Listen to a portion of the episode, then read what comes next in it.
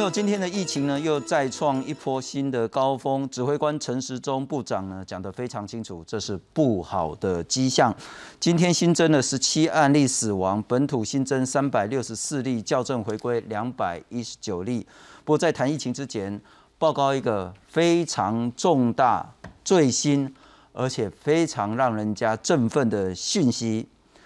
根据日本 NHK。以及日本产经新闻等多家媒体的报道，日本决定要捐赠台湾为数至少一百二十万剂的疫苗，非常非常感谢日本在台湾最艰困的时候，用最快的速度对台湾伸出援手。而根据日本产经新闻的报道，这一百二十四万。产经新闻是讲一百二十四万了哈，NHK 是讲一百二十万，这一百二十多万的疫苗将会在明天抵达台湾。呃，我没有办法代表任何人，我只能代表自己。不过我相信绝大部分的台湾民众的心情会跟我很像很像，要非常正式、非常谦卑、非常感谢的对包括所有的日本人跟日本政府说声。非常非常感谢你们对台湾提供这么快速重大的协助，多么阿里阿多国在马斯，非常谢谢。呃，这是今天一个最让人家感到振奋的新闻。也许我再重复说一次，日本政府决定捐赠台湾为数至少一百二十万剂的疫苗，最快明天抵达台湾。非常谢谢日本。介绍今天两位特别来宾。首先欢迎是星光医院的副院长洪子仁洪副。主持人好，各位观众大家好。前台大感染科的医师林世璧林医师。新春好，各位观众大家好。今天的情形是啊，数字不好看，而且看起来会让大家紧张。在昨天我们谈到说那个呃整个数字的增加，或许是因为整个流程的解决，但连续两天数字又往上爬，这让指挥官陈时中也谈到说，这是一个不好的迹象。其中有几个非常大的问题是，包括新北地区的疫情呢是越来越严重。那特别是今天陈时中部长也谈到，苗栗是他非常担心的一个县市，因为光是苗栗一间电子工厂金源，它就有包括移工跟本土的工人在内，已经有四十。五个人确诊，这是今天比较大的一个情形。因此，我们今天的讨论将会集中在包括第一个疫苗的情形，第二个移工感染，第三个长照，以及接下来整个防疫政策。我们先来看看很重要的信息是，除了日本将捐赠台湾一百二十万剂以上的疫苗之外。美国也在思考，也应该就是在这个节目结束之后的几个小时内，美国或许会谈到说，包括他要捐赠给 COVAX 跟台湾多少剂的疫苗，我们来看看。台湾目前急需疫苗，先前传出日本将提供 A Z 疫苗给台湾。日本首相菅义伟二号在 COVAX 疫苗高峰会上，除了宣布将追加捐出八亿美元给 COVAX，更承诺捐出三千万剂疫苗给其他国家及地区，其中就包含台湾。Japan intends to provide around 30 million doses of vaccines manufactured in Japan, including through the COVAX facility, to other countries and regions. 日本媒体《每日新闻》指出，政府倾向不透过 COVAX 直接提供台湾疫苗。卫务大臣茂木敏充三号在国会证实，及时提供疫苗给台湾是迫切之需，正积极协调，希望在六月中旬顺利供货。日本产经新闻台北支局长石坂明夫接受访问时透露，公台疫苗的内幕，在日本民意支持下，中国压力不成问题。基本上百分之九十以上都是赞成的，而且要快这个送到台湾去。我觉得这个是对日本的最大的一个政策决定的一个方向了。而不止日本，美国也宣布要捐出八千万剂疫苗，到底如何分配？国务卿布林肯表示，最快美国时间三号，总统拜登就会宣布细节。We will be announcing the process by which we'll distribute those vaccines. What the what the criteria are? How we will how we will do it? We'll work uh, in coordination uh, with COVAX, and uh, we will uh, distribute vaccines without political requirements of those receiving them. 布林肯强调，捐赠疫苗没有任何附加政治条件。国防部前印太安全事务助理部长薛瑞福则发布声明表示，尽管所有盟友跟伙伴都应该列入美国优先发送新冠疫苗的名单，台湾应该要被特别考虑。直言台湾面临着特殊的政治障碍，需要美国帮忙。驻美代表肖美琴也在推特感谢薛瑞福支持台湾获取疫苗。记者韩英彭耀组整理报道。先请教一下林医师，呃，这个是刚刚最新的消息。那依照 NHK 的最新报道，那这个数量呢是一百二十万剂。那不过他们是谈到说，明天呢日本政府会最后拍板定案。不过如果我们看到日本产经新闻呢，它是讲一百二十四万剂，而且是明天起飞，明天到台湾。您所掌握的讯息是？我大概几天前，这个是产经新闻跟每日新闻一起报的独家，最早。然后那之后就有好多小道消息传到我这边，各种不同的管道了哈。那我我有听闻的是，这是大家知道 A Z 跟日本签订了一亿两千万剂，那可是它有部分是呃外外运进来的，有一部分是它跟第一三共的熊本厂，它他们也打算自己生产，好像从三月开始已经开始生产了。那可是因为日本大概一个月前，它同时通过了 A Z 跟莫德纳。那的紧急授权，那可能他们随即说，哎，这个 A Z 我们暂时不用，它它不在公费施打范围之内，因为他们还要检讨一下。我们昨天有提到的 T T S，他们很在乎这个血栓的问题，所以他们还没有确定在日本大概要怎么怎么用这个疫苗，是不是要设年龄限制？那另外他们其实也多买了一些辉瑞跟 Novavax，因此他们觉得自己的疫苗规划似乎已经充足了哈。辉瑞、莫德纳还有 Novavax 都够了，可以 cover 他们全人口的，所以他们 A G 暂时用不到，所以才会有这样子的规划，想要捐助给像是 Covax。那昨天就是菅义伟首相就发现这个数字是三千万嘛，吼，那所以一直在传台湾到底会拿到多少？那现在听来这一百二十四万，明天到应该是他们手上的现货。那我有听到后续也许会有更多，那可是这里报纸就都没有写，所以就大家可以再期待看看后面还后续还会不会有，因为他列出来，昨天监义委明显说是三千万 A Z，那我不知道他是分批还是怎么样。他是要捐给 COVAX 三千万，他他只说全部，那他是说 COVAX 和台湾，他们在考虑这两个，因为还台湾被单独拿出来检讨，是。因为那个产经新闻其实我看了真的很感动哦，他们就说台日。互相互助是行之有年，然后他们没有忘记三一大地震，我们捐给他们两百亿日币，然后去年他们口罩很缺的时候，我们捐给他们两百万个口罩，所以他们都一直记在心里。嗯，呃，其实我说实在，真的是真的是很感动，呃。特别是很感谢，那其实，在台湾最艰困的时候，有这么友好的国家愿意为台湾及时伸出援手。其实，台湾跟日本，或者是台湾跟美国，其实已经形成一个非常好的一个善的好的一个循环。呃，日本常常讲说三幺幺的时候，我们帮他很多。其实，如果大家还有印象，二十年前的九二一，他们帮我们更多。嗯，对。这二十多年来，台湾跟日本其实是一个非常非常重要。当大家在陷入一个艰困的环境的时候，对方就可以伸出一个很重要、及时的援手。呃，同样我的心情会跟那个林医师会很像，不过我可能还是要保持一定的一些冷静的态度。我还是请教一下副院长。呃，当我们接连发生包括长照，嗯，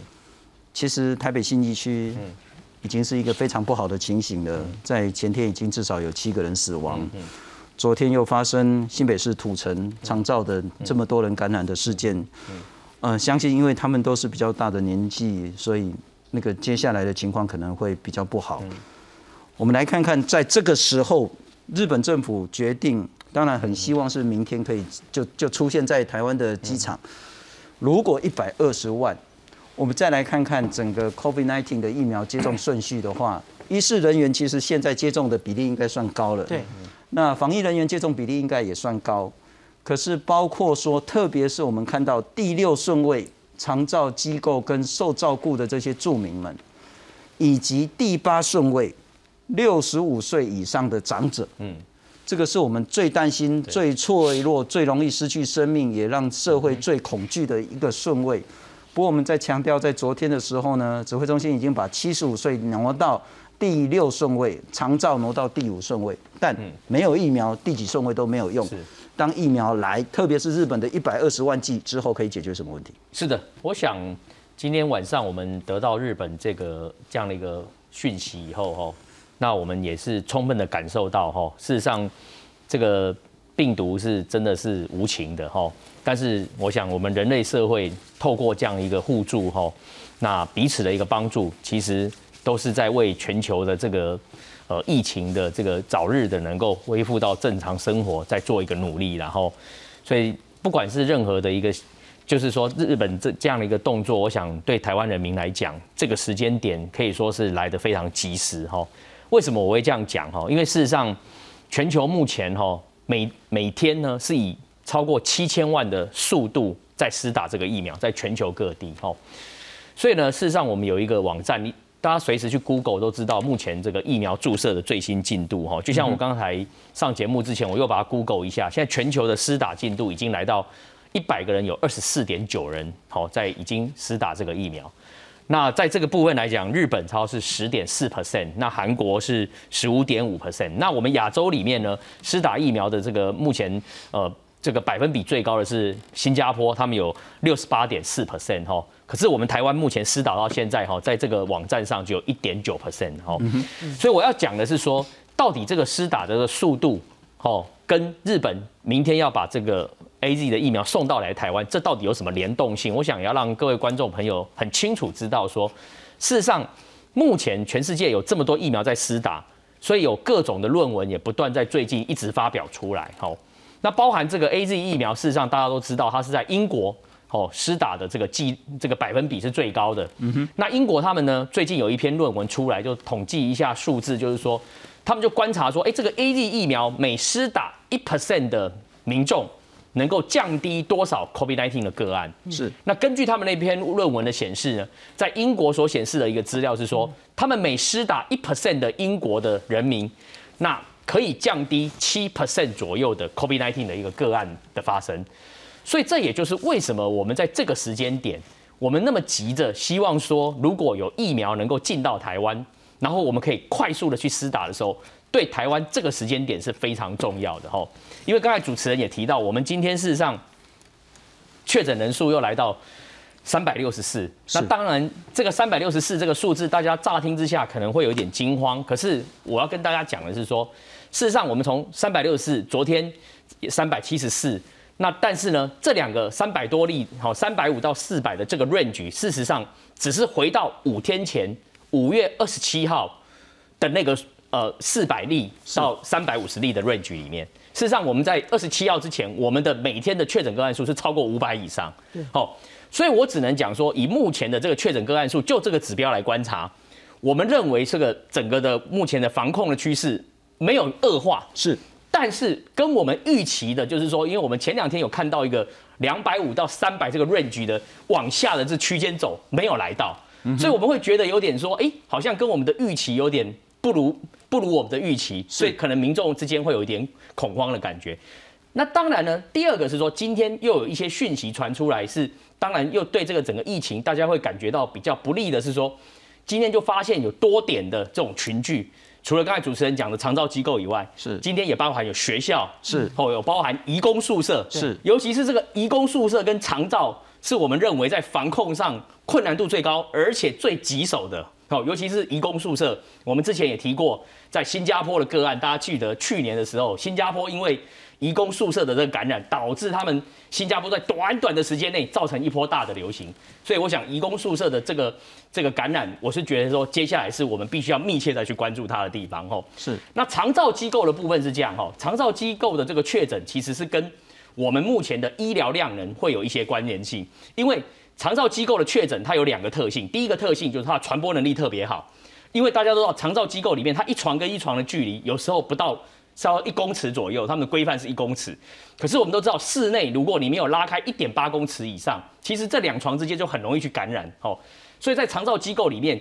不管新北或台北，我们都观察到一个现象，就是说工作人员把病毒带回到长照机构，感染给他的住民跟工作人员以后，在这两个机构，我们都观察到它的传播能力已经超过六十 percent 以上。所以说，你看以新台北市那个案例来讲的话，它五十几个，将近三十几个都确诊，传播能力超过六十 percent 以上。而且更重要的是什么？他的死亡率特别高。你看到目前已经有七位台北的这个长照机构的老人家过世了。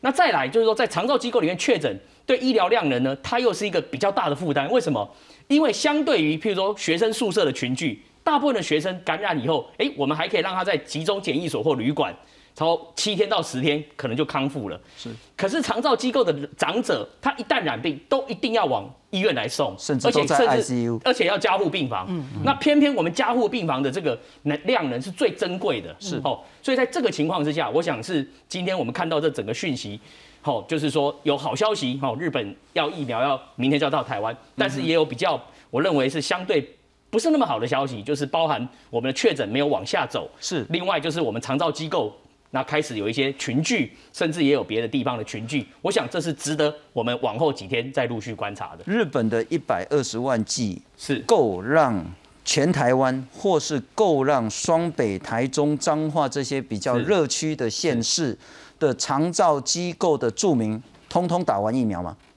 呃，根据他们，呃，我我今天。那个呃，就是来录影的时候，还问一下那个长照机构哈，他们这长照机构大家都知道，它有分很多种哦，譬如说有日间照顾 day care，日间照顾现在都没有了，就是是每天哈。那第二，另外有一种是机构照护，就像这次新北跟台北这种机构住的哈，他们好像是估计大概有四五十万吧，四五十万的这个需求，就是说有这样的一个机构照顾的这个床数的这个需求，是这住住民大概是这样。换句话说，如果他们提到第五的顺位的话。几乎每一个人都可以打到第一剂，对，应该是有机会这样。但是我是觉得是说，如果说现在疫苗来的话，我觉得还是要考虑说流行区，好，譬如说，因为现在流行区都很清楚是双北嘛，好，那应该是针对双北地区的所谓的长照机构的，尤其是我觉得长照机构里面相对著名还有一个更重要是什么？是工作人员，因为工作人员会啪啪走，对，他会到外面到社区，然后又回到长照机构来，所以。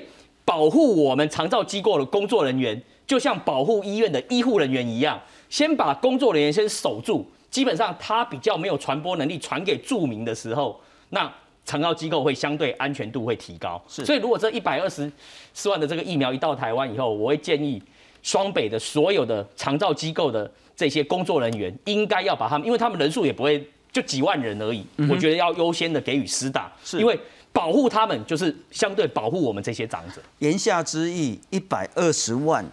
足以解决台湾的燃眉之急，嗯，足以让台湾这种所谓的大旱望云霓，嗯，可以真正叫做久旱逢甘霖，然后，我们再来看看这个数字，就知道台湾的状况有多严峻。呃，像是以色列，我们讲的是已经打第一季的人口比例。以色列是百分之六十三的人口呢，已经打第一剂。你如果说打超过一剂呢，是大概超过百分之百了啦。哈，那英国的部分呢是百分之五十八，这个都已经打第一剂啊，有很多应该是打了第二剂了。但我们只是比较保守的数字，美国是百分之五十，德国是四十五，南韩是十三，印度是十二，日本是八点七，台湾现在打了第一剂的二点一而已。那如果我们来请导播来看，我们看一下地图了哈。这个是那个呃，这我不确定这是不是牛津的这个资料了哈。Our in data 的资料，你可以看到越深蓝色的呢，就是超过一百个人打了超过一百剂，也就是很多人已经打了第二剂的。你可以看到，在北美的部分，特别是美国，它其实已经。平均下来就是一百个人打超过一百剂，就是很多人打了第二剂可是台湾呢，大概就只有两趴，这是一个很严重的情形。不过当然，你相较起非洲的部分呢，可能他们连可能一剂都还没打。嗯。那换句话说，如果我们再回到 COVIS 的分配机制的话，恐怕他会讲说：，哎，那你台湾的疫情，你台湾的人口跟你台湾施打的这些程度。似乎没有办法那么优先分配，因此包括日本、包括美国用捐赠的方式对台湾来讲就极为重要。不过我们还是回到今天的疫情的部分，很不幸的，今天又新增了十七个死亡，这是这一波的新的高点。第二个是本土增加了三百六十四，校正增加了两百一十九，总计大概是五百多例。这又是这个阶段以来呢很不好的一个情形。陈时中陈部长也谈到说，他很担心两个部分，一个是苗栗的疫情的部分，一个是在这一波确诊呢看到年纪的比较轻的族群呢有上升的情形。他谈到这是一个不好的迹象，来看看。国内新冠肺炎疫情持续升温，周四三号又新增三百六十四例本土个案，另有校正回归本土个案两百一十九例。综合所有新增本土个案五百八十三例中，又以新北市两百六十五例最多，其次为台北市两百二十四例，苗栗县三十四例，桃园市三十例，彰化县十五例，台中市五例，基隆市四例，台南市两例，新竹市、花莲县、宜兰县及高雄市各一例。指挥官陈时中表示，苗栗出现移工群聚，疫情似乎出现新高峰，这是不好的迹象。主要是一个移工，哈，这样移工的一个群聚。那今天哈，在苗栗这边也大规模先针对，好这家公司里面的员工大概七千多位，好那展开一个哈全面性的一个筛检。另外也新增十七例死亡病例，其中一例按四二六二是四十多岁女性，没有慢性病史，五月十三号发病，当时裁剪 PCR 是阴性，但症状持续，八天后再次裁剪才转阳性确诊，但很不幸住院六天仍不治死亡。一次的阴性，也许并并不代表真正的阴性。那如果还是症症状持续的话，那也可以继续出来接接受检检验，继续接受筛检哦。那希望早一点呃确诊，那早一点做后面的适当的分流的安排。由于下周就是端午节，陈时中也呼吁民众没必要就别返乡，尽量不要做长距离的移动及群聚，而且端午连假的双铁等公共运输量能将降到两成。希望哈大家能够不要没有必要就不要返乡，哈不要做长距离的移动。那我们也哈跟交通部哈也请交通部把这个哈由于在端午节那个连假期间哈能够把公共运输的量长城的公共运输的量。好，能够把它维持在两成。陈时中提醒，近期发现年轻人染疫比例增加，新增个案中，二十到三十岁染疫比例从原本百分之十九点九攀升到百分之二十五点二。可能年轻人看到前两天疫情较平稳，移动群聚较多，防疫松懈，才造成这样的现象。因此，再次呼吁民众还是要少出门，勤洗手、戴口罩，共同把疫情守住。记者赖淑敏、庄志成台报道。临时还是要请教你如何看待现在的疫情的部分啊？哈，昨天是新增三七二，可是，在今天的校正回归之后呢，三七二就变成四二八了。对，所以你可以看到，不管是蓝色那一条线，或是红色那一条线呢，从六月一号到六月二号就是急剧的上升上来。虽然如果你相较起五呃五月十五十六那时候五百多的话。呃，虽然没有再恶化，但是也没有看到好转的迹象。那今天新增三六四，也就是也许明天又被校正回归，又变成四百多了。嗯，那我们来看看之后这个两条线卡给灰了哈。那来看这看清楚，绿色的柱状就是校正回归之后的新增确诊数。那今天是三六四，昨天是四二八。换句话说，这个趋势呢是在五月二十八号开始往下之后又往上升。原本指挥官陈时中说呢，这个 R T 值呢在两天前达到一零二一点零二，是值得期待破一。但很显然现在破不了一了。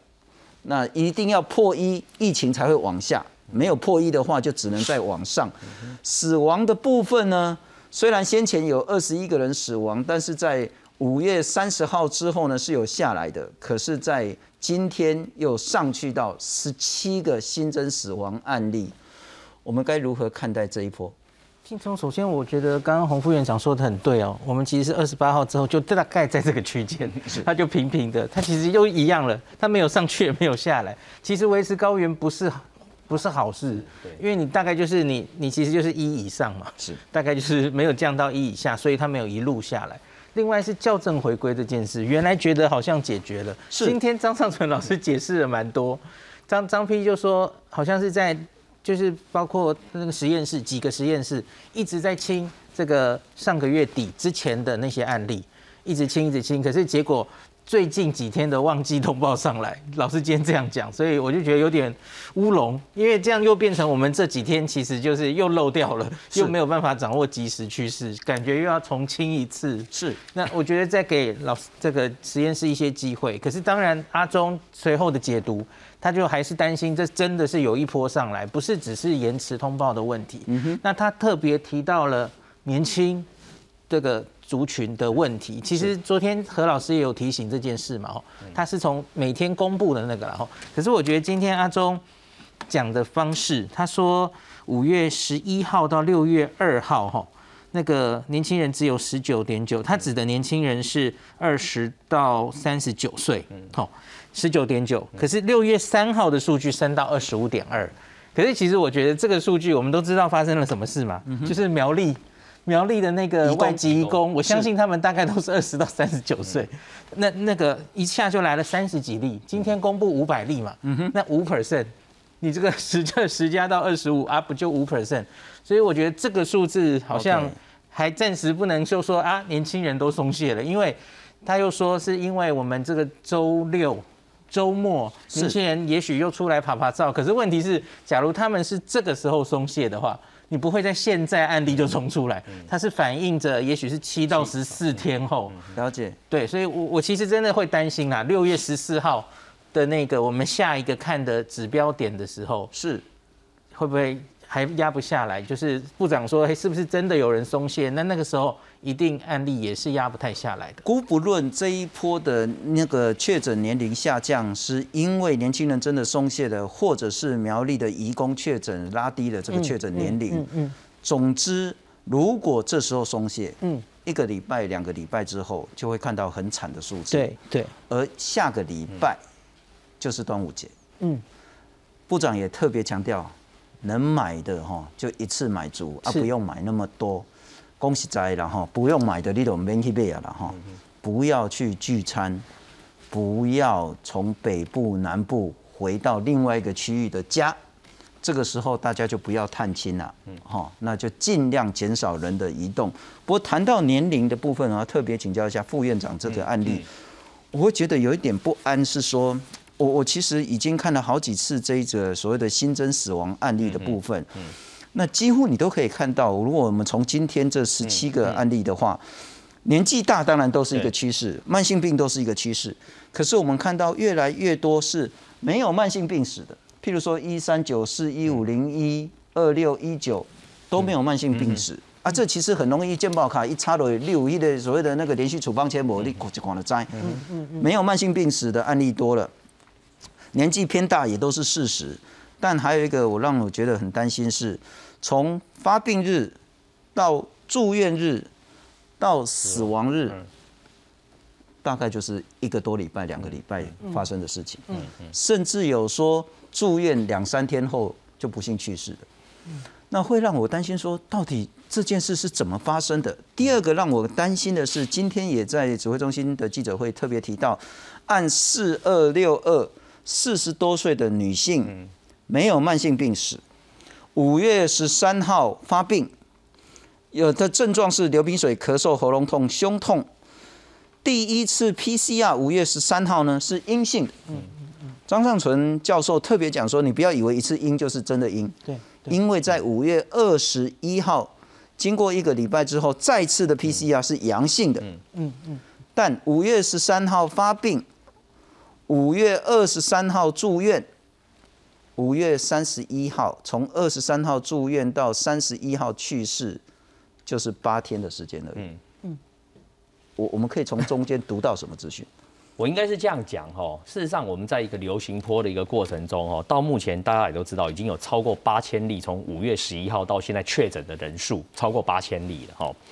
那大家想哦，在这个八千例里面，当然就是说。呃，除了这个重症死亡的是呃在六十岁以上的这个比例比较高以外，那有时候也会出现就是五十岁以下，那就像今天这个个案。但是呢，这个个案我是觉得是说，第一个我们要看的是说，因为确诊人数这么多的情况之下，有时候在呃某些没有慢性病，可是呢，他到底有没有其他的什么疾病？我们也不不是那么清楚，因为这个有时候要靠病理报告去。好，去后续的追踪才知道它到底是什么问题。也许他有类似的疾病，但健保卡可能应该是说这样。应该说，即使我们是年轻人，年轻人也有一些潜在你可能不知道的这个疾病，这个我们都很难去讲的哈。所以我认为说要有进一步的讯息，就是说，我觉得社会大众来讲哈。就是说，当然会关注这种年龄不到五十岁的人，然后又没有慢性病，哎，怎么回事？大家会觉得有点惊慌。可是大家要想，因为我们现在确诊个案数已经到八千多例，了解。我觉得对我们来讲是要关注说整个的在死亡案例里面的一个趋势，哦，到底它的趋势是怎么样？它的年龄层分布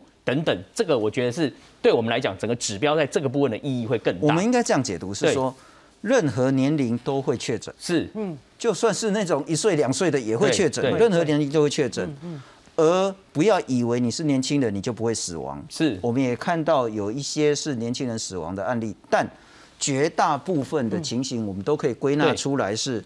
超过六十岁或六十五岁以上的长者，然后你又有慢性疾病，而那些慢性疾病，特别是心血管疾病、高血压的、糖尿病的。这些呢都是重大的风险，是那，请你务必务必要小心。但你不要以为你才四十岁，你一定不会怎么样，拍水就已经有人怎么样。不过我再请教一下那个林医师，之前我们来看看，现在台湾还有一个比较大的情况，是相较起之前新加坡也发生类似的情形，移工。移工因为他们的生活跟工作的属性，那个人跟人之间的距离是比较近的，而一旦发生一个移工确诊，那接下来恐怕那个疫情会非常的严重。我们来看看台湾苗栗的情形。游览车陆续抵达金源电子厂区，员工下车分批筛检，但仔细一看，入场的员工一群一群，无法保持社交距离。外头等待的员工也坐得好近，民众认为这样等同变相群聚。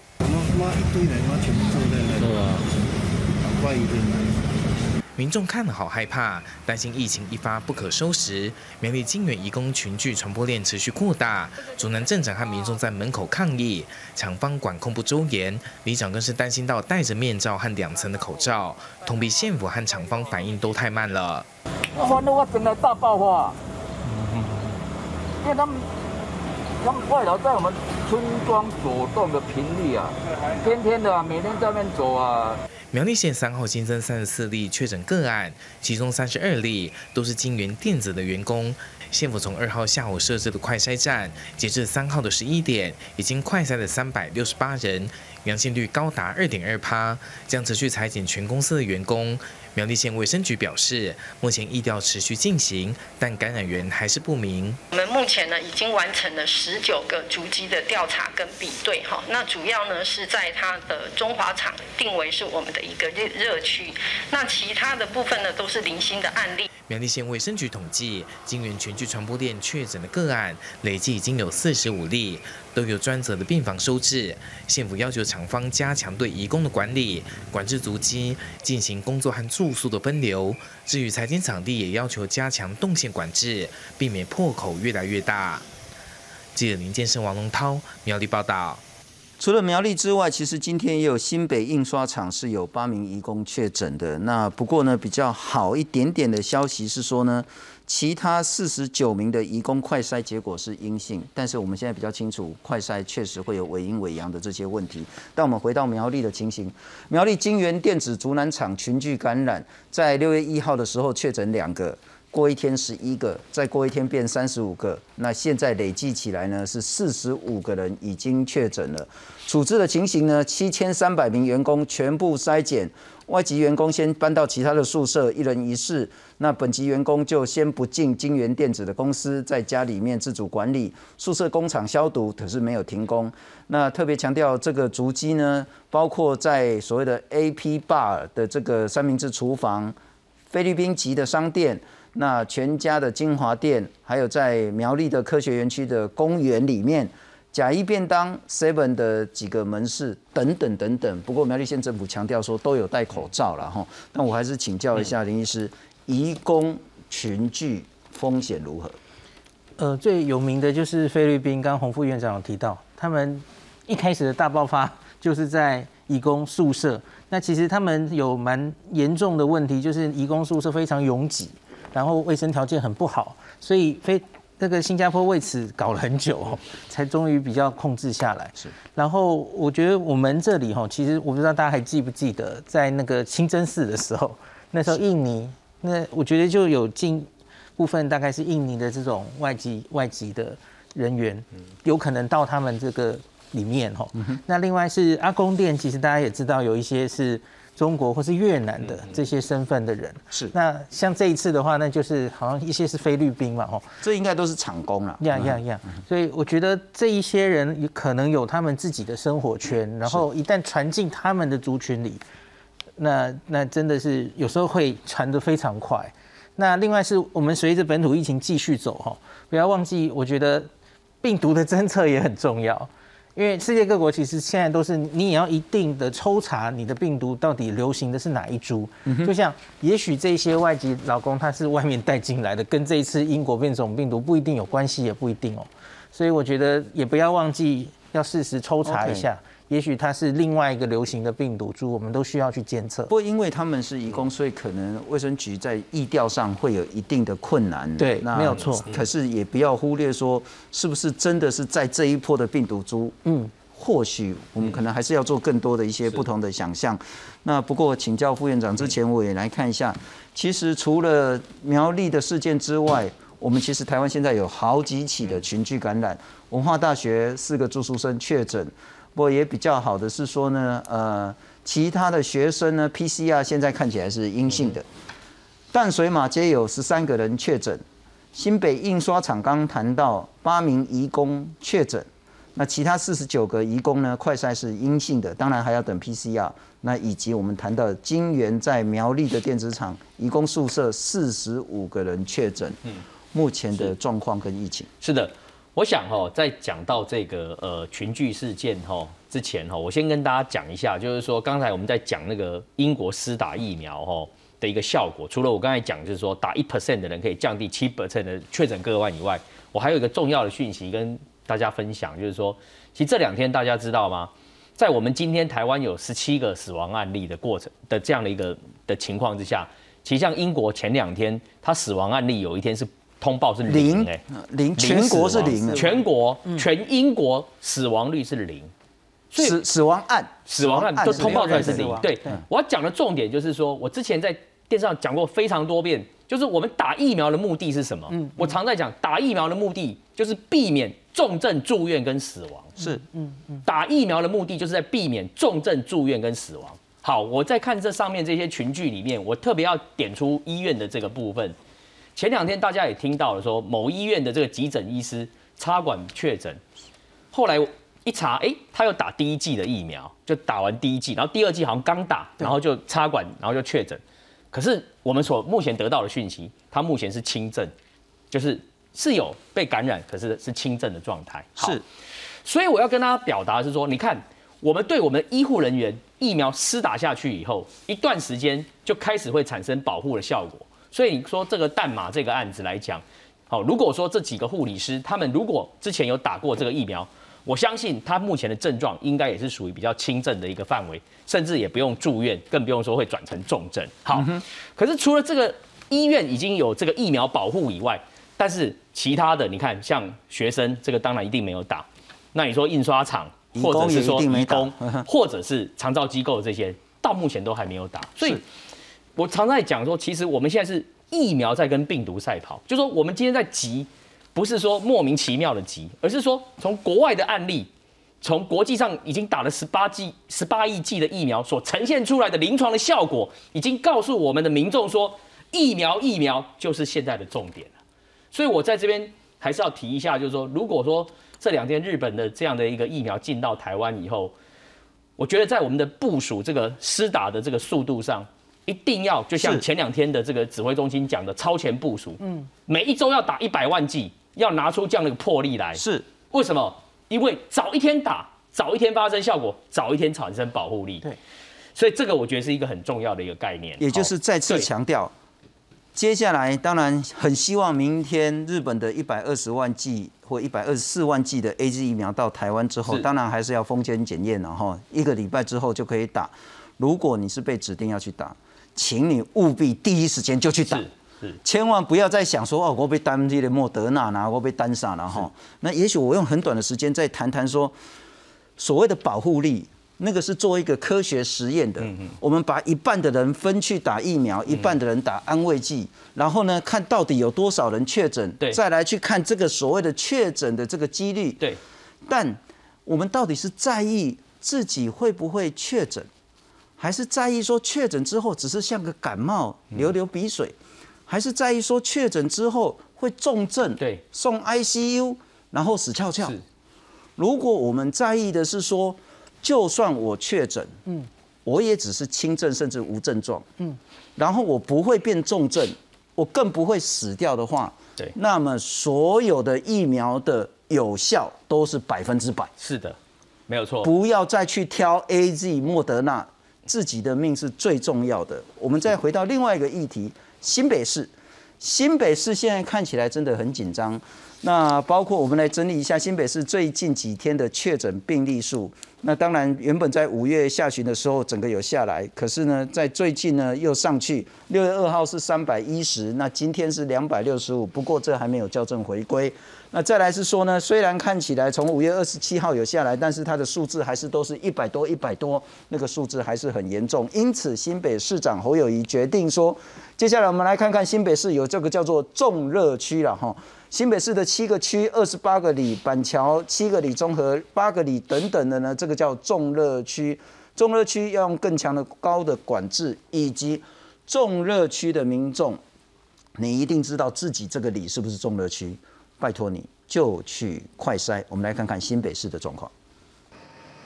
新北市确诊人数飙破四千两百人，群聚感染也不停在发生。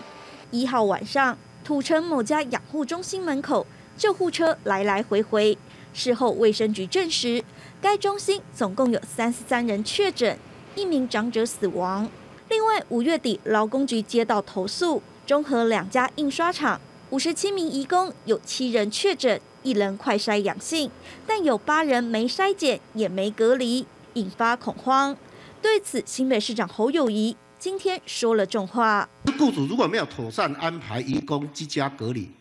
救护啊就可以罚六万到三十万以下的罚款，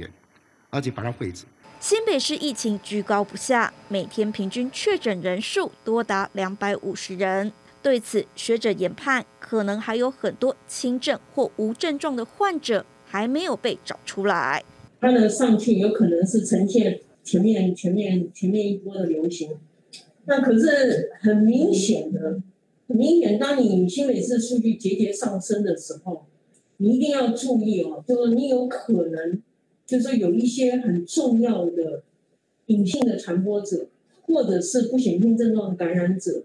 并没有被 identify 出来。新北市政府目前透过小区域划设二十八个重热里来加强防疫。侯友谊指出，接下来两周非常关键，呼吁民众尽量不要出门，尤其是减少家族聚会，以防止疫情再度扩散。记者综合报道。不过，临时昨天陈秀熙陈老师也讲得很清楚，新北市大概就是晚台北市一个礼拜，嗯，所以你不太可能说，因为新北市现在这疫情比台北市严重，就说，哎，整个新北的管制比台北松，不能这样理解。但很显然，包括数字，包括现在情形，新北市是严峻的。嗯，那严峻的情形下，我们再来看看这个确诊数目的话，虽然说在五月底有往下，可是第一个它数字很高，第二个这两天又上去了。嗯，那我想问，新北市现在的状况该如何解决？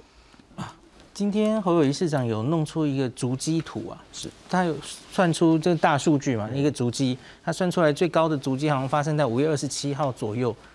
他总共四万多笔了，然后看起来足迹是往下的。那可是我觉得今天双北市长都提出一个重要的东西，就是大概有四成的感染是发生在家族内的。OK，嗯，就是家族内然后互相传。那当然，我觉得家族内也许可以想一些方法。给他阻断，可是有另外一件事情是，那他们在家族外的那些带回家的人，他到底是在哪里得到的？那我觉得，一侯市长应该用那些大数据再来捞捞看，因为那个很重要，那个对我们很重要。就是我们六月十四号之后，嗯哼，我们到底要在也也不要说六月十四号之后了，就是哪一些地方是我们应该要再加强管制的？他们到底是在哪里得到的？因为足迹跟他到底是哪里得到，其实是两回事哦。是，应该还要再仔细去分析，因为好像有说过他们的足迹就是大卖场、传统市场，那是不是真的在这里得到的，还是有什么其他的地方？公园运动或是什么的哦，是，我觉得这些一定要去好好的分析出来，针对那里做管制，是，不然其实你你在防家里，其实也只是防那四十 percent，而且家里其实很难防，家人生活这么细密，你在说什么在家里不要共识，其实几乎做不到嘛，是，那所以我觉得还是外面到底是哪里得到的是比较重要。我说实在的，我可能自己回家也要跟我太太商量一下，嗯，从今天以后，我们全家吃饭呢。就算要坐在一桌，也要用各自的餐盘吃了。OK，分食的概念要如来哈。那你说家人跟家人要用隔板 做得到，当然很好啦，但不是那么容易。那你要在家里呢，如果都要都戴口罩，做得到当然是很好。嗯。可是我请教一下副院长一点是，刚刚金纯春金教授讲的非常清楚，新北市的数字一直上去，很显然就是第一个，你有隐性传播者。嗯。第二个，这还是重要的隐性传播者。好，那两个解决方法嘛，一个就把它抓出来嘛，嗯嗯，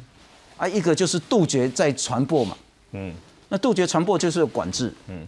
那抓出来就是用更强、更大、更广的快筛吗？是的，我想哦，我们从去年二零二零到现在哈，我们台湾一直没有把这个 testing 这件事情当做我们防疫的很重要的一个步骤之一。因为大家知道，我们以前就是靠边境防毒、居家隔离，就这样子。但是问题是，当这个病毒进入到社区以后，我觉得 testing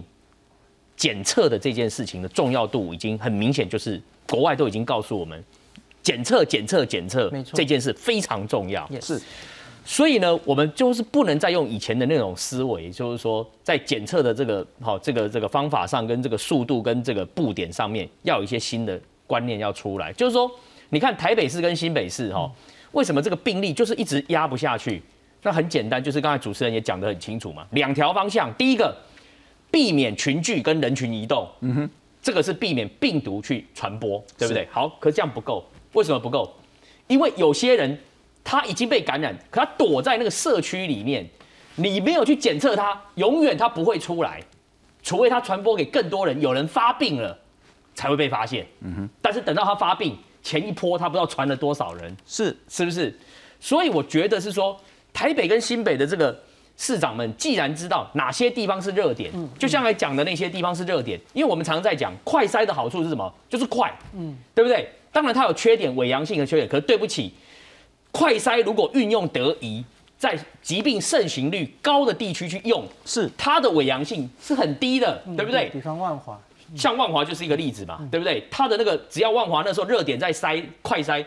快筛是阳性，几乎 PCR 核酸就是阳性，所以我认为是说，台北跟新北现在已经慢慢我们已经这个病例没有恶化，但是在还没有趋缓的时候，应该要加强裁剪的广度跟深度。是为什么？因为我就讲这个病。只有发现它，你才能处理它，不然它躲在社区里，你一永远都没办法发现它，那永远我们这个就压不下来。你永远压不下来的时候，即使我们今天大家都不出门了，这个传播还是会继续耶。嗯哼。所以怎么样发现它？Testing 就是要检测，但是检测不是乱检测，要有步骤跟方法，要根据学理，就是说热点用 PCR 快筛，但是如果不是热点的区域。就像说，如果不是在台北跟新北这种外外县市，像台中、高雄这种非热点地区，你也不要，也不需要这边快筛。但是热点的台北跟新北，应该要请工位的专家跟学者，跟我们 CDC 一起讨论哪些地方是热点，我们就去那边设快筛站，请附近的居民不管有没有症状，尽量就来筛。那或许这样才有机会把真的隐藏在社区里面的。隐形感染者把它找出来，把它隔离起来，才能够让这个疫情慢慢的趋缓。是哦，所以我想，一方面是警戒跟管制，一方面是我们 testing 快筛筛检这件事情，应该要去重新部署。是哦，这两个要同时进行。最后还是非常非常感谢所有的日本民众跟日本政府，谢谢你们在台湾最艰困的时候呢，提供这么重要及时的协助，谢谢你们。